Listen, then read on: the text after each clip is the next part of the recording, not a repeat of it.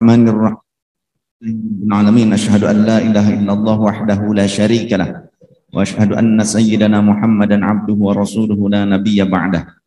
اللهم صل على سيدنا محمد الفاتح لما أغلق والخاتم لما سبق ناصر الحق بالحق والهادي إلى صراطك المستقيم وعلى آله حق قدر ومقدار العظيم. سبحانك لا علم لنا إلا ما علمتنا إنك أنت العليم الحكيم. ربنا افتح بيننا وبين قومنا بالحق وأنت خير الفاتحين. اللهم ثبتنا بالإيمان والإسلام والإحسان وثبتنا بالتقوى والاستقامة. ثبتنا بالأخلاق الكريمة ثبتنا بالإخلاص وثبتنا بأهل السنة والجماعة على منهج النهضة العلماء. وثبتنا على الحق وثبتنا على طريقة Tabitna ala tariqati Rasulillah sallallahu alaihi wasallam, tabitna ala tariqati mursyidina Maulana Syekh Muhammad Nazim Maulana Syekh Muhammad Syam Al-Qabbani. Allahumma ya Allah rabbi syrah lana sudurana wa yassir lana umurana wahlul 'uqdatam min alsinatina faqahu aqwanana Waj'alna waziran min ahlina wa atba'ina wa sultanina wa uliyaika ulamika arhamar rahimin walhamdulillahi rabbil alamin. Ayuhas sadat wa sadatil a'izzai wal fudala yang kami cintai yang walau zohir ada di tanah suci sana. Yang mulia Al-Qutbul Arif Billah Sayyidina Al-Habib As-Sayyid Muhammad Hisham Al-Qadbani Qaddasallahu Sirrah. Bersedih kita sekalian semoga Allah panjangkan umur beliau dalam sehat wal afiyah beliau dibahagiakan oleh Allah Subhanahu wa taala dan tetap diberikan kesabaran membimbing kita sekalian diberikan kekuatan menanggung balai yang senantiasa seyogianya akan diturunkan kepada umat tapi wali-wali tersebut terlebih wali-wali besar itu mereka menanggung. Sebagaimana baginda Rasul sallallahu alaihi wasallam menanggung rasa sakit umatnya yang kelak akan dirasakan umatnya ketika sakaratul maut. Rasul di saat sakaratul maut beliau menyatakan ya Jibril apakah seperti ini rasa sakitnya sakaratul maut. Aku ini adalah kekasihnya Allah. Jika aku saja merasakan rasa pedihnya sedemikian rupa, lantas bagaimana umatku kelak merasakan sakaratul maut? Maka biarlah aku yang menanggung seluruh rasa sakit itu. Demikian perjuangan Rasul Sallallahu Alaihi Wasallam dan tak ayal lagi seorang ulama terlebih jika dia menempati derajat sebagai kekasihnya Allah, maka mewarisi pula tugas-tugas para nabi, tugas para rasul. Karena al-ulama'u umana'ur rusuli. Para ulama itu kepercayaannya para rasul. Samping kami, sahabat kami, saudara kami, guru kami, Sayyidina Al-Fadil, Kiai Sahib, rahimahullah ta'ala, wa ta'ala. Lama tak berzua, Ya Allah, Alhamdulillah. Beliau tetap istiqomah. Derek Maulana Syekh Hisam. Tetap istiqomah. Ngikut terus di gerbongnya Maulana Syekh Hisam. Di saat banyak orang-orang yang memfitnah beliau, bahkan membelot dari beliau. Jadi memang jangan dicari karomah, tapi carilah istiqomah.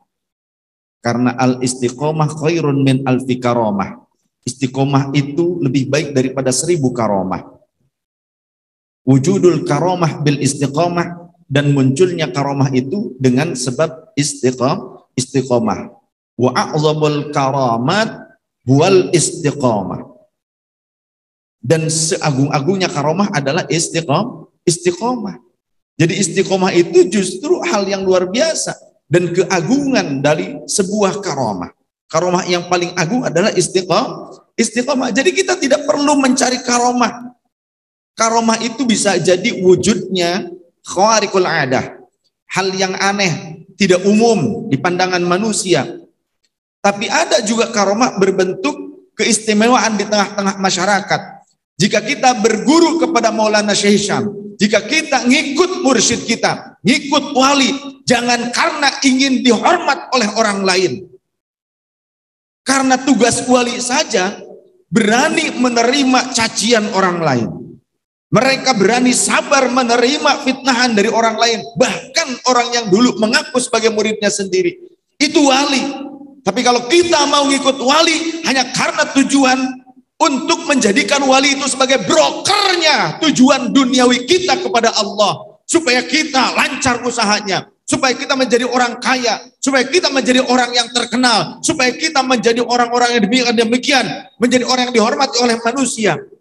Maka tujuan kita mendekat kepada wali bukan mencari ilmu karena Allah. Tapi kata Rasulullah, man talabal ilma liyujazza bihil ulama. Siapa yang datang kepada ulama, kepada walinya Allah, mencari ilmunya tujuannya, ingin mengalahkan orang-orang berilmu lainnya, ingin lebih hebat dibandingkan orang-orang yang lainnya, ingin lebih hebat dibandingkan ulama yang lainnya, auliyumariya bihis subha, ataupun untuk membodohi orang-orang awam, untuk menipu orang-orang yang tidak paham atau hanya ingin menundukkan orang lain kepada dirinya, hanya ingin meraih simpati orang lain, meraih followers, meraih memperbanyak umat dan sebagainya. Tujuan mencari ilmunya hanya seperti itu kata baginda Rasul,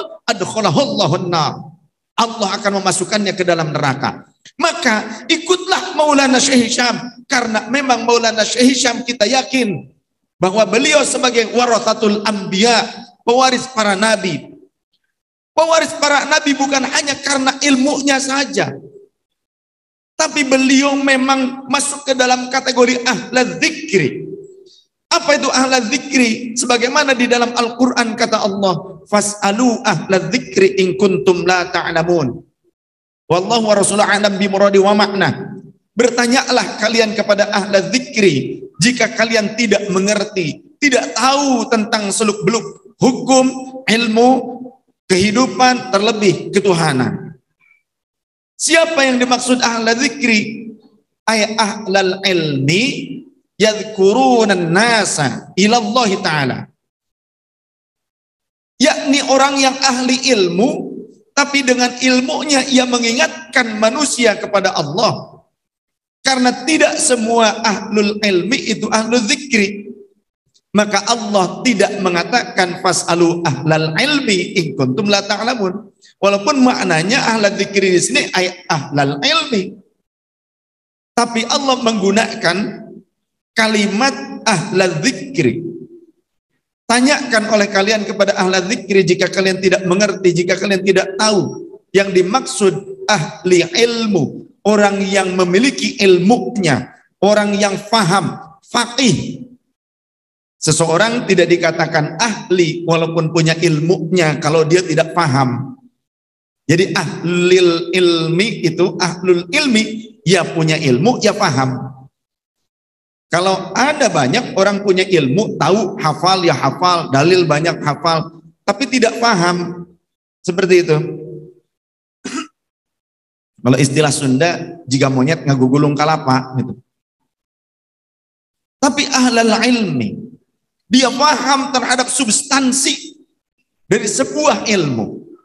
Terlebih Bahrul Fahamah Maulana Syekh Beliau itu pemahamannya luas bagaikan samudra, tak bertepi. Karena beliau itu tidak pernah menganggap dirinya adalah manusia mulia. Beliau senantiasa dengan ketawaduannya, merasa kurang dan kurang. Tapi dengan seperti itu, bagaikan gelas yang dikosongkan selalu menerima kocoran air terus limpahan air limpahan air. Tapi kalau jiwa kita seperti gelas yang kita sudah isi penuh, maka ilmu yang datang itu akan tertolak mental, tidak akan sampai ke dalam relung kalbu kita. Fas'alu ahla dzikri in kuntum la ta'lamun. Jadi yang dimaksud adalah ahlul ilmi yang mengingatkan dirinya dan juga orang lain dengan ilmu tersebut kepada Allah Subhanahu wa taala. Kita beruntung berguru kepada Maulana Syekh Syamal Qabbani. Jadi luruskan niat innamal a'malu bin niat.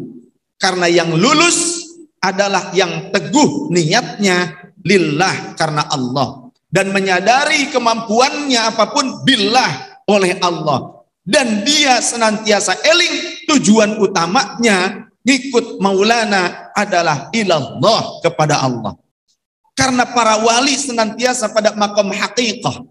Makom hakikah itu makom yang di mana dia merasakan minallah segala sesuatunya, hidupnya, ilmunya, anugerah, kenikmatan, ujian min Allah.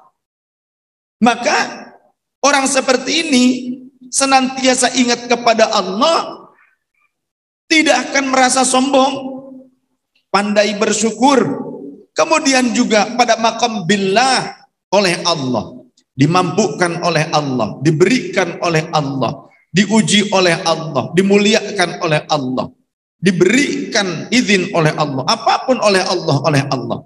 Maka saat muncul karomah para walinya Allah, tidak merasa itu dari dirinya sendiri, walau kita murid-muridnya menangkap langsung, menyaksikan langsung karomah-karomah yang Allah berikan kepadanya muncul melalui tangan-tangan beliau.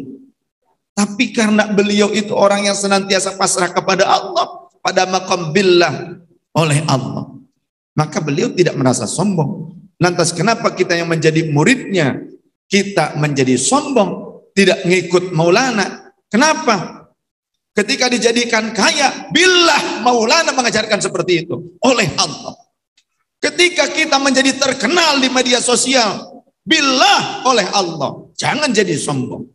Ketika menjadi pejabat, billah oleh Allah Subhanahu wa taala. Maka sadarlah ketika billah tanggung jawabnya nanti Allah akan meminta pertanggungjawaban atas setiap orang yang memikul beban berat di dunia ini. Apa pun suami, istri, pembantu sekalipun, siapa pun seluruh manusia akan dimintai pertanggungjawaban oleh Allah Subhanahu wa taala. Mursyid kita membimbing kesadaran itu bahwa seluruhnya billah oleh Allah dimampukan. Jangan jadi sombong. Karena tujuan utama kita hanya satu, inna lillahi wa inna ilaihi raji'un. Maka ilallah kembali kepada Allah. Dan segala titipan Allah yang dikembalikan untuk tujuan kepada Allah, keriduan Allah, ma'rifatillah, maka itulah yang akan menjadi bekal di akhirat. Kita tidak disalahkan bekerja. Kita tidak dihina memiliki harta. Tidaklah menjadi tercoreng nama kita hanya karena menjadi pekerja. Karena semua itu kalau kita niatkan karena Allah. Kita sadar pada makom minallah, billah oleh Allah. Masing-masing punya tugas masing-masing. Ada yang jadi lawyer, jadi lawyer. Ada yang jadi pengusaha, jadi pengusaha. Ada yang jadi kiai, jadi kiai. Ada yang jadi pekerja, jadilah pekerja. Tapi jika semuanya mengikuti rule-nya Gusti Allah karena Allah tujuannya untuk Allah semua jadi pahala. Wabtaghi fima atakallahu daral akhirata wa la tansa nasibaka minad dunya wa ahsin kama ahsanallahu ilaik. Wallahu rasulun a'lam bi wa ma'ana. Gunakanlah seluruh anugerah Allah itu tujuan utamanya wabtaghi fima atakallahu ad-daral akhirata. Tujuannya supaya kita ini bisa nikmat di akhirat, selamat bahagia di akhirat. Syukur-syukur kita dikumpulkan bersama mursyid kita, bersama Maulana Syekh Hisham Al-Qabani, bersama Sayyidul Wujud, Sayyidina Muhammad sallallahu alaihi wasallam.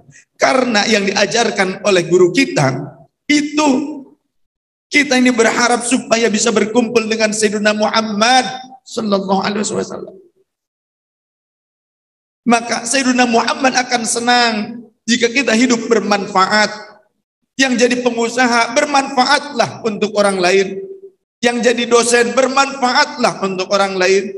Yang jadi pekerja bermanfaatlah untuk orang lain. Khairun nas anfa'uhum linnas. Tapi jika segala sesuatu yang merupakan anugerah Allah tidak dimanfaatkan untuk kemaslahatan sesama, jangan harap Allah akan menolong kita. Sampai pun kita kepada Allah jauh. Jauh. Tujuan dulu, tujuan. Kita tidak diminta total meninggalkan dunia, tidak. Mursyid kita Beliau banyak murid-muridnya yang menjadi pengusaha, yang menjadi pejabat. Karena wali-wali Allah juga ada yang maju sebagai mengurus negara, sebagai pengurus pemerintahan. Al-Imam Abi Hasan Ash-Shadili, One Team Press, penasehat kerajaan. Al-Imam Abi Syuja' sebagai menteri kalau kita mah hakim agung negara. Kemudian juga Al-Imam Al-Qadiyat, Al-Imam Al-Qadi Hussein. Itu juga merupakan kalau kita hakim konstitusi. Beliau-beliau itu juga ngurus negara. Maka Maulana Syekh Hisham Mursyid kita bukan cuma ngurus satu negara, tapi ngurus berbagai negara, ngurus dunia. Kita saksikan kepala-kepala negara banyak sekali para pejabat, kepala-kepala negara, pimpinan-pimpinan negara yang berguru kepada Maulana Syekh Syam, yang meminta advice, meminta nasihat kepada Maulana Syekh Syam, bahkan sekelas kepala-kepala negara yang non-muslim sekalipun mengakui tentang ketajaman basirah Maulana Syekh Syam. Mengakui. Bahkan Presiden Amerika saja mengakui ketajaman basirah Maulana Syekh Syam. Jadi apa alasan kita sampai ada yang meninggalkan Maulana Syekh Sam? Apa alasannya? Why? Sekurang Sunda mah. Ya, why? Itu.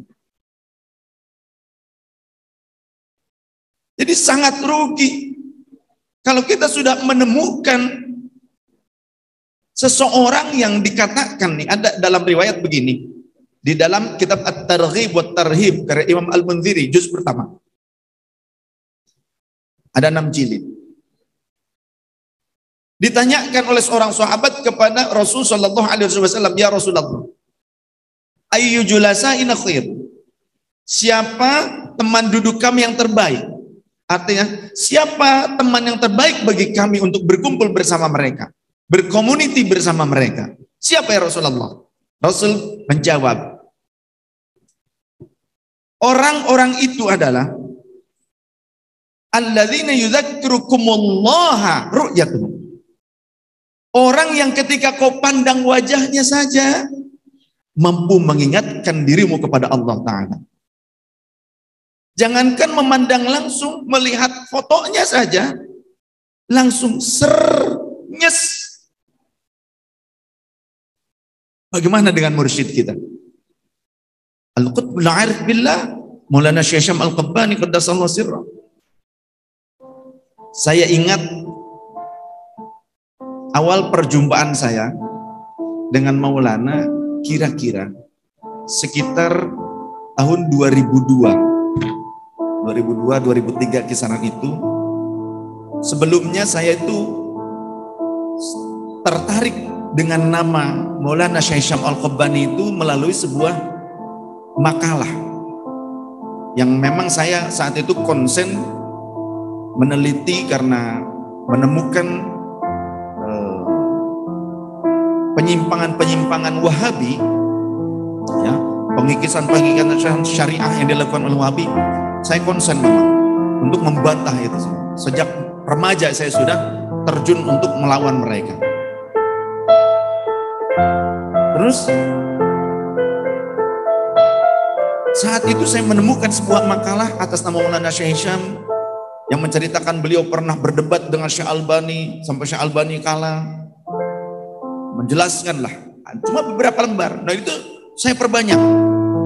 Saya sebarkan dan saya sering kutip kalimat beliau itu walaupun saya tidak banyak mendapatkan makalah-makalah dari beliau tentang beliau. Saya belum tahu Maulana Syekh itu seperti apa, wajahnya seperti apa, saya belum tahu. Dan saya sudah dibaiah, dibimbing uh, oleh cucu dari Syekh Tolha, Syekh Qasim bin Syekh Zainal Abidin bin Syekh Tolha bin Tolabuddin. Syekh Tolha mengajarkan Tariqah Qadiriyah Naksabandiyah kepada putranya Syekh Zainal Abidin. Syekh Zainal Abidin mengangkat juga kemursyidan kepada putranya Syekh Abdullah Qasim. Tapi setelah dibaiat, anehnya Syekh Abdullah Qasim berkata, jika nanti mau bai'ah lagi kepada guru yang lain silahkan. Tapi yang penting diamalkan semua. Kalau yang lain murid-murid yang lain nggak boleh. Kalau yang terlihat masih mungkin ya harus dibimbing satu aja dulu Tapi saya beres di langsung. Jadi seolah-olah itu memberikan sebuah isyarat. Nanti mursyid tarbiyahmu itu bukan aku.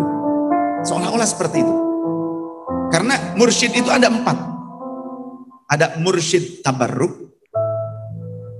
ada mursyid tazkiyah, ada mursyid tasfiyah, yang keempat mursyid tarbiyah. Ada mursyid yang hanya pada salah satunya saja memegang tugas salah satunya saja. Tabarruk cuma membai'ah, mentalkin dan mengajarkan zikir itu saja. Ada tazkiyah. Dia berupaya mengajarkan pembersihan jiwa kepada murid-muridnya, mengajarkan bagaimana tazkiyatun nafsi. Ada juga tasfiyah. Tugasnya lebih berat lagi apa? Membersihkan benar-benar batin muridnya tanpa sepengetahuan muridnya menggodok muridnya tanpa sepengetahuan muridnya, tanpa kesadaran si muridnya, dan mengangkat, mengangkat sang murid pada derajat-derajat kemuliaan. Tapi yang paling berat itu mursyid tarbiyah. Mursyid tarbiyah ini yang dikatakan sebagai orang tua batin. Kalau orang tua kita wasilah melahirkan kita dari alam roh yang suci ke alam dunia yang penuh kekotoran. Tapi mulia mereka untuk kita. Tapi mursyid guru tarbiyah itu dikatakan dialah yang mengangkat derajat kita dari kekotoran duniawiyah ini pada makom kesufian, sofa, kebersihan, makom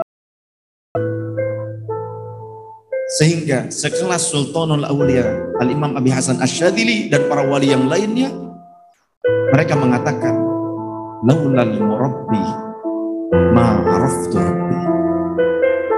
Andaikan bukan karena wasilah murabbi guruku, maka niscaya aku tidak akan mampu mengenal Tuhan.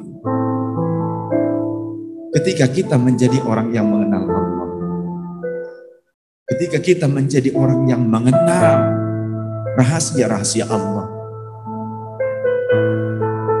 Di antara titik-titik rahasia kecil itu, kita mampu menjadi pengusaha besar. Kita mampu menduduki jabatan yang tinggi.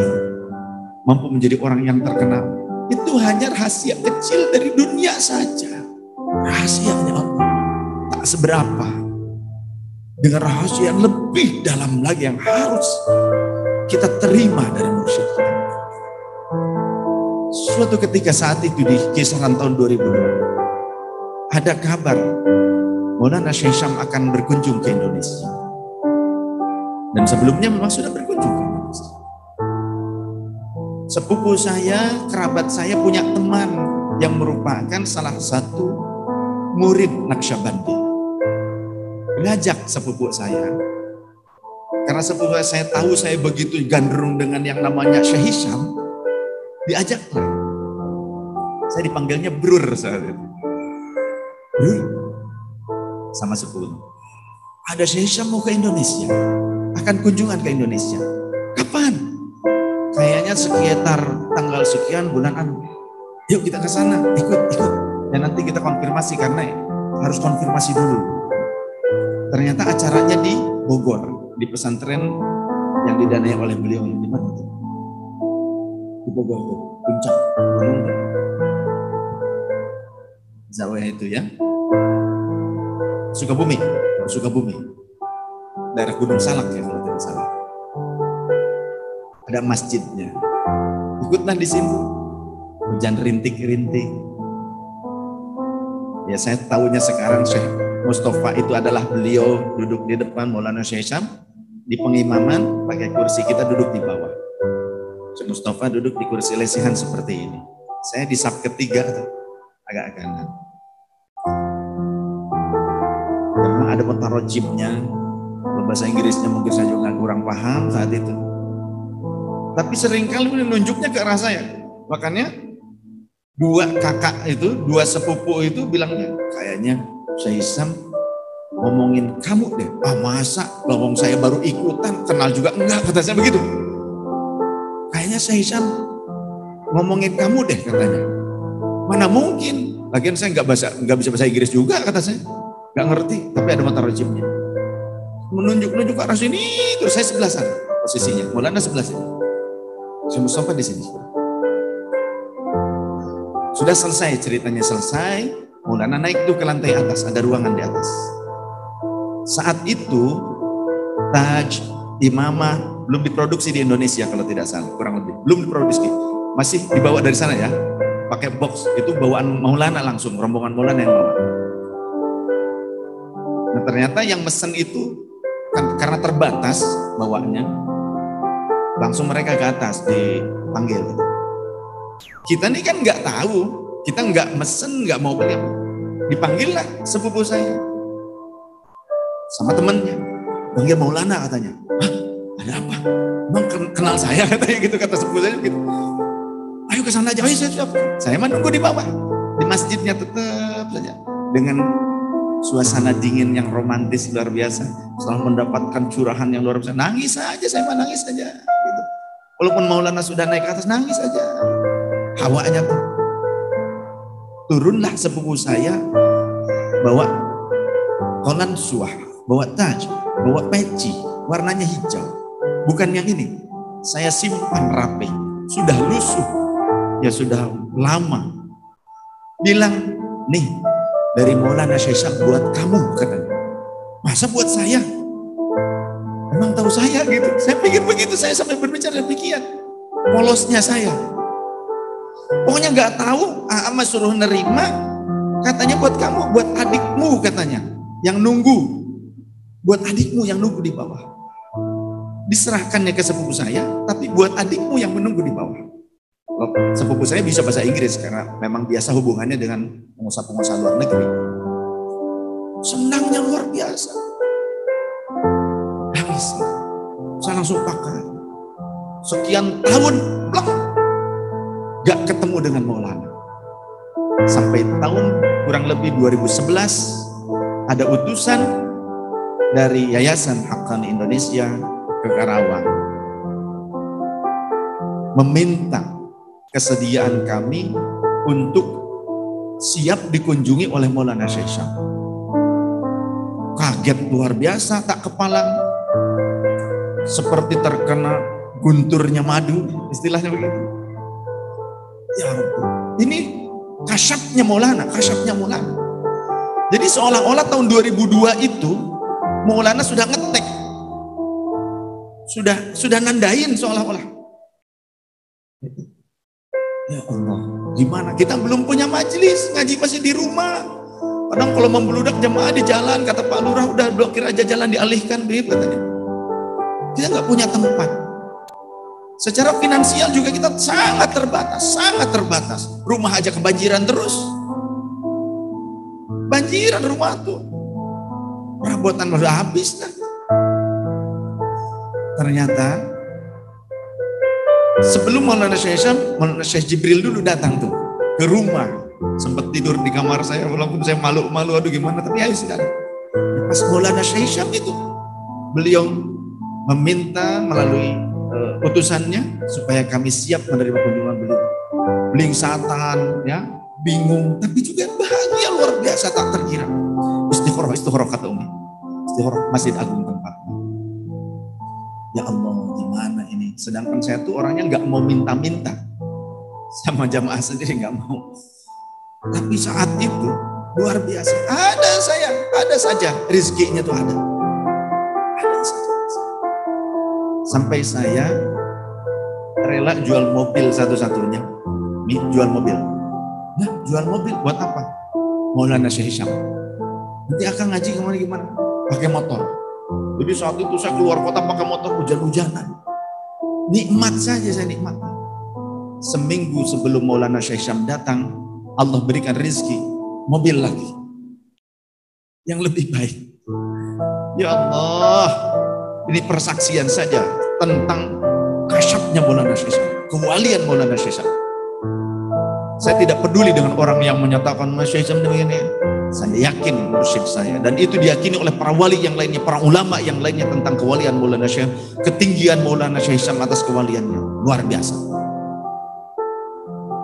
Di situlah perjumpaan dengan Maulana Syekh Islam setelah sekian lama 2002 diberikan peci yang saya simpan saat ini seolah-olah di museum 2012 ya Rabbi Maulana Syaisyam datang sampai di Jakarta setelah beberapa negara dikunjunginya, sakit beliau.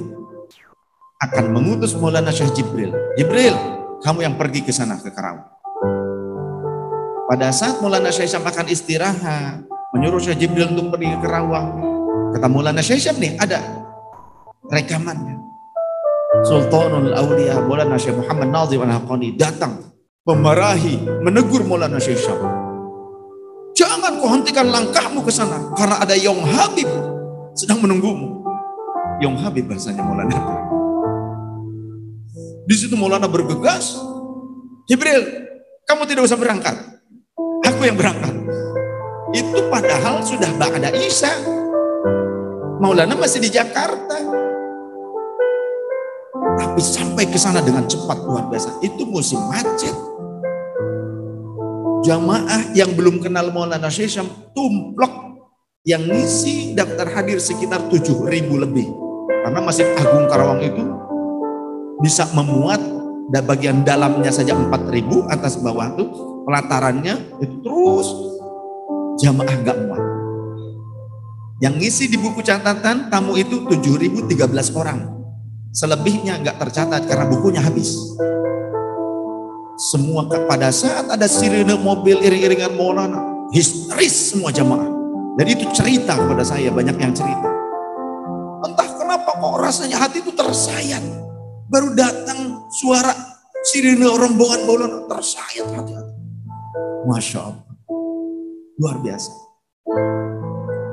Dan banyak hal-hal yang aneh kejadian sebelumnya, di malam sebelumnya pun.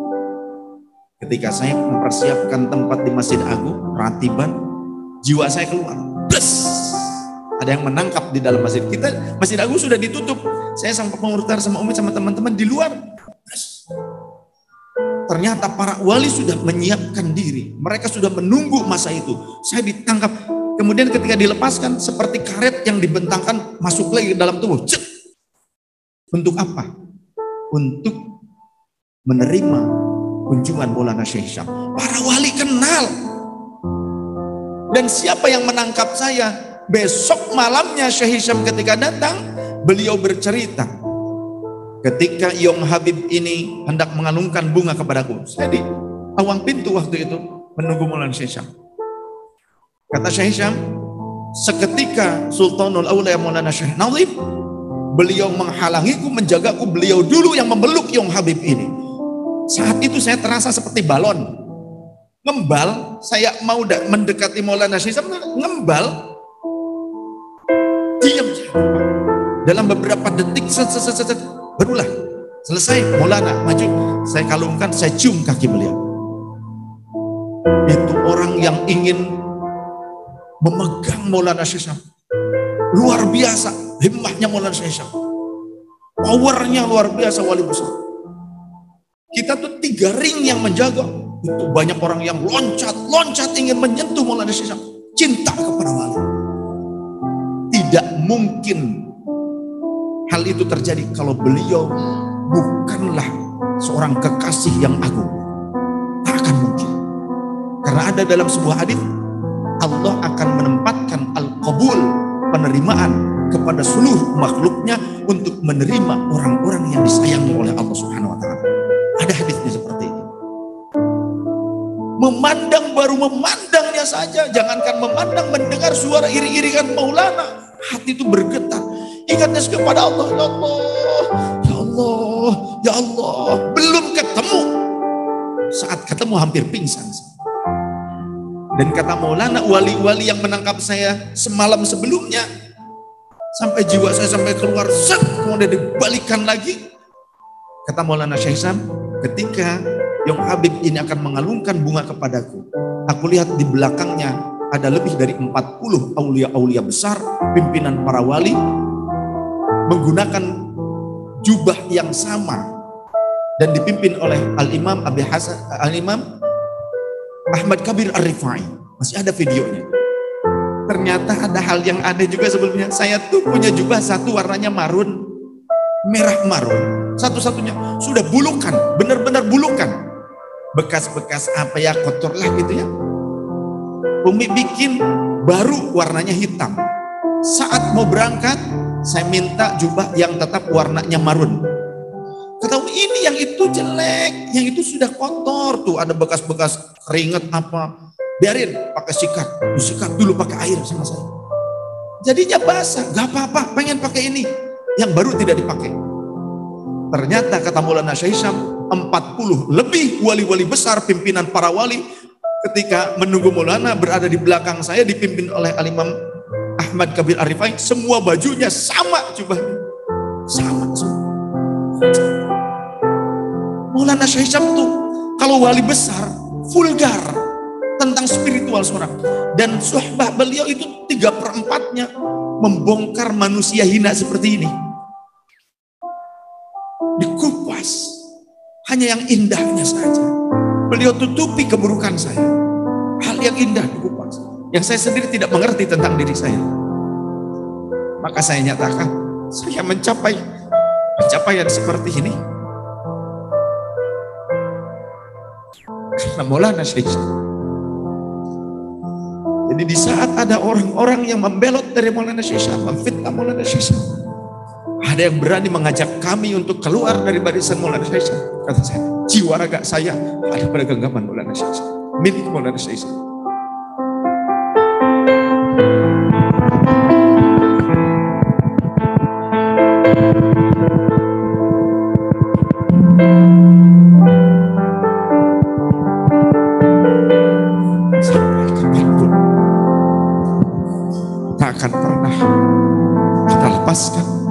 Janji setia ini. Dialah orang tua batin kita. Beliaulah orang yang mengangkat derajat kita. Karena tugasnya dari Allah seperti itu. Luar biasa. Suatu ketika juga Maulana Syekh Syamal Qabbani Qaddasallah sirrah melaksanakan kunjungan ke Indonesia lagi dengan satu agenda yang paling utama apa? Memenuhi undangan Sultanul Aulia Al-Qutbil Arif Billah Kanjeng Sinuhun Sunan Gunung Jati Cirebon. Jadi Maulana Syaisyam beberapa bulan kemudian ya saat ini tahun ke sininya. Bukan tahun 2011 itu. Beliau menyatakan diundang oleh Sultanul Aulia Maulana Syekh Syarif Hidayatullah Sunan Gunung Jati Cirebon. Itulah wali itulah wali. Wala tahsabanna alladhina qutilu fi sabilillahi amwat. Bal ahya'un 'inda rabbihim yurzaqun. Wallahu rasul anam bi wa ma'na. Jangan kalian menyangka wali-wali Allah. Orang-orang yang wafat di jalan Allah itu mati seperti mati umumnya manusia. Tapi bal ahya'un 'inda rabbihim yurzaqun sesungguhnya mereka itu masih hidup dan diberikan rizki. Di antara rizkinya apa? Salah satunya bisa memberikan syafaat. Thalathun yashma yawmal qiyamah al-anbiya wal ulama wa syuhada. Para nabi, para ulama, para syuhada masih bisa memberikan syafaat. Apalagi di hari kiamat. Jika di hari kiamat bisa, apalagi sekarang. Seperti itu. Maka komunikasi di antara mereka, wali-wali besar ini. Saat itu kemudian datang dan dari yayasan meminta saat itu memang ada acara dengan Habib Syekh juga di Cirebon, hujan dan sebagainya. Tapi di saat akan ziarah, ingin masuk ke dalam langsung ke depan pusara Syarif Hidayatullah, ternyata cuma diizinkan oleh keraton 20 orang saja maksimal. Saya dipanggil oleh Pak Budi saat itu. Habib, Habib mana mohon datang kemari ke hotelnya Maulana. Kemudian Maulana menunggu. Saya dipanggil. Ketika nunggu itu karena Syekh Dino akan turun, saya nunggu dulu. Di bawah sudah ada beberapa orang yang saya kenal dulu begitu dekat, sering ikut dengan Maulana, tapi sekarang membelot kepada Maulana. Saat Syekh Dino keluar dari lift, beliau, ya Habibi, saya diciumi oleh beliau, dipegang, dipeluk. Ayo, go to Maulana. Maulana menunggumu katanya. Yang lain yang mau ikut, stay and your. Oleh Syekh Dino dibegitukan. Diam kalian di sini. Kami masuk. Saya, Umi, Pak Agus, Pak Mukhtar. Naik ke kamar. Langsung. Di kamar pribadi beliau, beliau menyuguhi kami dengan donat dan teh manis. Kemudian saya tidak boleh minum teh manis dari yang sudah disuguhkan, tapi Maulana bilang, tunggu, Beliau minum, punya beliau, berikan kepadanya. Kemudian donat beliau makan, berikan kepadanya. Sama seperti di Permata Hijau, saya, Umi, Syekh Jibril, Maulana. Ada satu orang yang disuruh membuatkan teh manis, jangan terlalu manis katanya. Maulana duduk di ruangan dalam begitu. Beliau suruh saya minum teh itu, saya minum, Kemudian beliau minta teh tersebut beliau minum. Kemudian beliau bilang minum lagi. Jadi saya dulu, kemudian Maulana, kemudian ke saya lagi, kemudian baru ke Umi. Indah cintanya Maulana luar biasa. Nah saat saat ke sana padahal yang punya acara juga wali kota di Cirebon. Apalah saya seorang santri yang bah cuma santri saya ini santri. Tapi saya yang dipanggil oleh Maulana masuk ke dalam. Kata Maulana, saya diberikan izin cuma membawa 20 orang. Tapi saya punya keinginan seluruh murid saya masuk ke makbarohnya Syekh Hidatullah. Habib bisa upayakan? Ya Habib bisa upayakan gitu. Kalau bahasa kita. Insya Allah ya Maulana. Mohon izinnya saja. Saya belum dijadikan sebagai penasehat kesultanan. Belum. Saya belum dekat dengan keluarga sultan. Belum. Belum. Tapi guru saya memang penasihat kesultanan, Syabdullah Qasim. Tapi beliau sudah wafat. Jadi saya tidak sempat. Tidak tidak bisa kepada beliau. Akhirnya sudahlah berupaya datang ke makbarah. Maulana mau datang dan beliau murid-muridnya ingin semua. Baik kalau begitu, silakan Habib. Beliaunya eh, kita tunggu. Tunggu. Saya nunggu di makbarah di Gunung Jati. Beliau datang. Semua murid Maulana bisa masuk bahkan yang tadinya tabu tabu apa kamera masuk ke area makbaroh bisa streaming di situ wali besar Maulana Syekh dan yang aneh Syekh Syarif Hidayatullah kakek buyut kami itu dikenalnya karena memang di keraton kemudian di benda di buntet. Dikenalnya torikohnya syatoriyah. Tapi Maulana Syekh beres ziarah.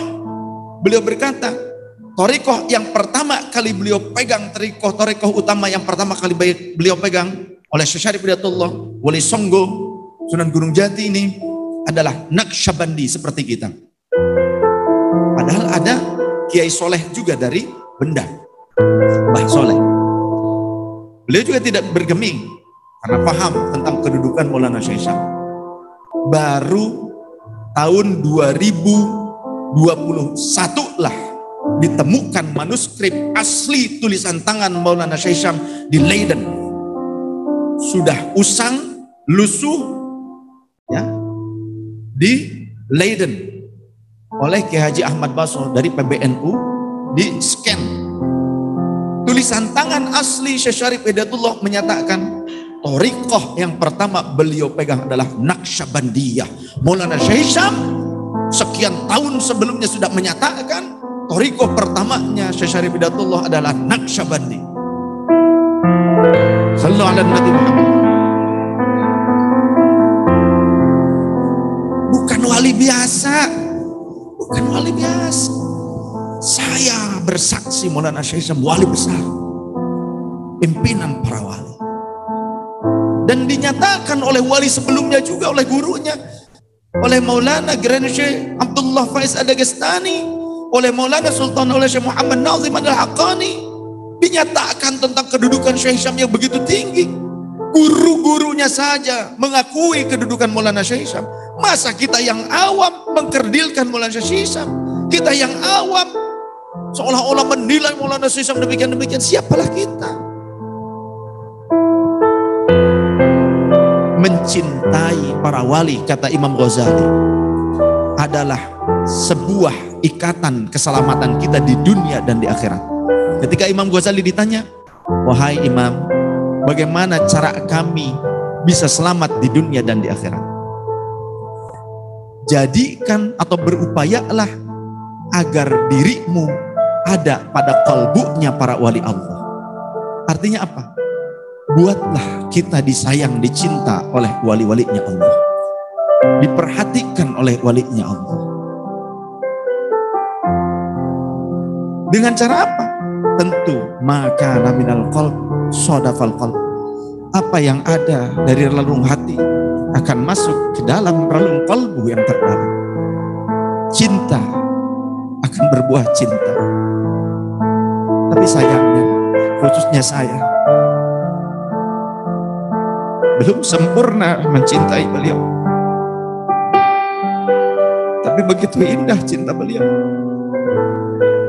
Kita belum bisa mengikuti ajaran beliau. Belum bisa istiqamah dalam nilai-nilai kearifan. Tapi itulah sang guru mulia. Itulah sang guru hakiki. Al-Kamil Mukammil Beliau adalah kamil mukamil. Ia sempurna pengamalan pribadinya.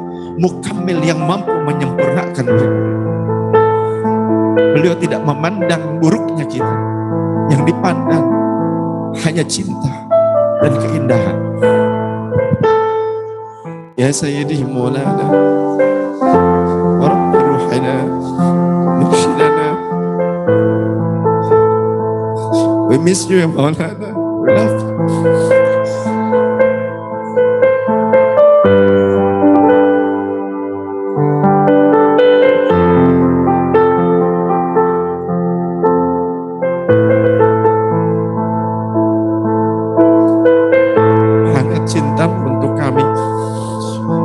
Perjuangan yang tak terkira telah lakukan untuk kami. Belum mampu kami membalas dan tak akan mungkin kami membalas.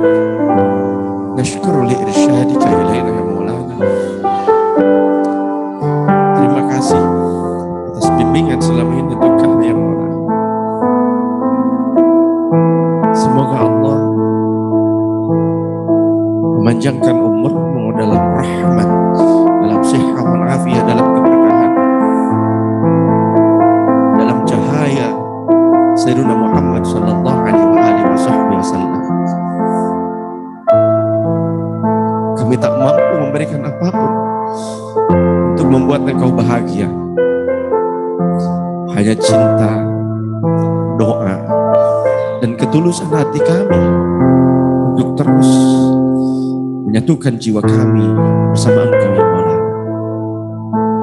Terimalah khidmat kami. Terima khidmat sahabat-sahabat kami.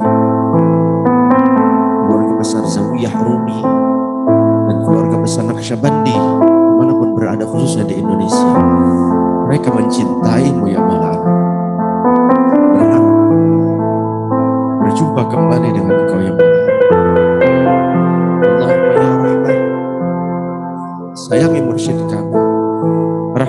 Beliau. Panjangkan umurnya dalam sehat dan afiat. Berikan kesabaran kepada beliau untuk membimbing kami. tinggikan derajatnya, tinggikan derajatnya.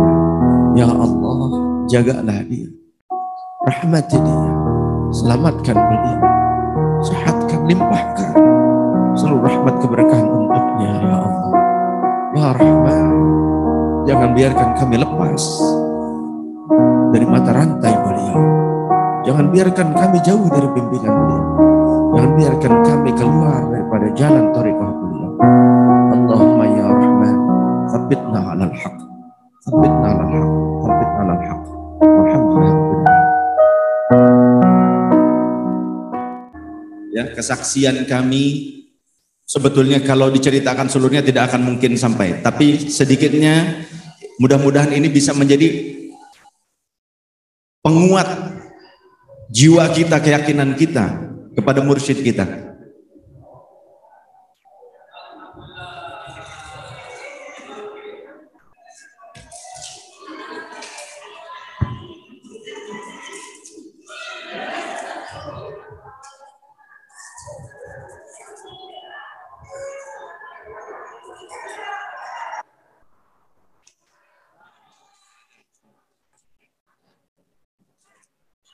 Bagian, bagian, bagian, bagian yang dapat. Yang lebih bagikan yang